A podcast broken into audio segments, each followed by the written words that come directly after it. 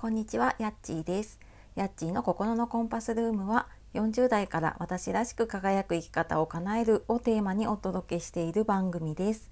本日もお聴きくださいましてありがとうございます。えー週の真ん中水曜日になりましたが、はい、いかがお過ごしでしょうか。なんか今週連休があったりね、また明日も休みがあったりとかで、曜日の感覚がなんかわかんなくなっててね、今日、あの、子供の体温書くやつもちょっと曜日間違えて書いてたりとかね、しちゃってましたね。はい、あの、今日水曜日ですね。はい。で、えーと、昨日ね、満月見れた方多いですかね。なんかいろんなところでね、結構綺麗な、えーと、月のね、写真が投稿されてたり、とかねあの美味しそうなお団子が載ってたりしたなと思ってはい見ていました。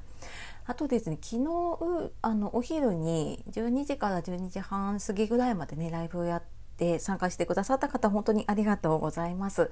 で今日もですねあの同じぐらいの時間にやろうかなと思っています。で昨日ちょっと外からやったらねなんか外の音の方が大きかったり風の音がね結構大きすぎたかなと思ったので、えー、ちょっと外でやるか中でやるかは今考え中ですちょっとお天気も悪いのでねはいまあお昼時間が合う方いたら是非遊びに来てください。で、えー、今日はですねやりたいことができない本当の理由っていうことでお話をしていきたいと思います。えー、これなんか私結構ねあのご相談いただいたりとかあのカウンセリングコーチングのセッションの中で扱うことが多いテーマ質問をいただくことが多いんですね。でなんかやりたいことがなかなかできないんですってじゃあなんでかっていうと、まあ、大体あの時間がないっていうことがね 多いですね。で私もやっぱり あのやりたいことがすっごいいっぱいになってる時ってああもう時間がない時間があればできるのにってすごい思ったりするんですね。でもなんかこれがあの時間がないって実はそれが本当の理由じゃないことがあるよっていうのは今日の話なんですね。であの時間がないじゃああのどんな風に時間がないのかで意外となんかそのどうやったら時間が作れるかなとか時間自分の時間どうやったら増やせるかなっていうのが分からなかったりとかねするとなんとなくこう漠然と時間がないっていうのがね理由になっちゃうっていうことがあるんですね。であのこれ時間と自分がね向き合っていくとあれなんか意外とでちゃんとなんかこの時間の使い方とかねあの組み立ててスケジュールを立てていくとあれ意外と自分は時間があるけどなんでできなかったんだろうとかなんでできないんだろうで時間があって予定を入れたとしてもやっぱりそれができないっていうことがね起こってくることがあるんですね。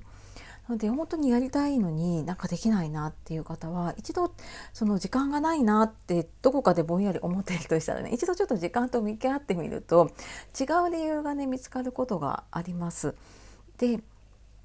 まあ、違う理由その人によって違うんだけれども例えば時間がないということによって、えー、何か自分を守っているものが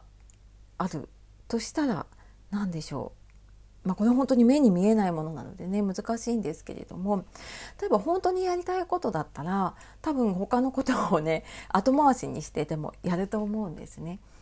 あとまあこの日のこの時間しかできないっていうことだったりしたらやると思うんですけどそれをなんかやっぱりやらない理由できない理由っていうのは後回しにしちゃっている、うん、それをやらな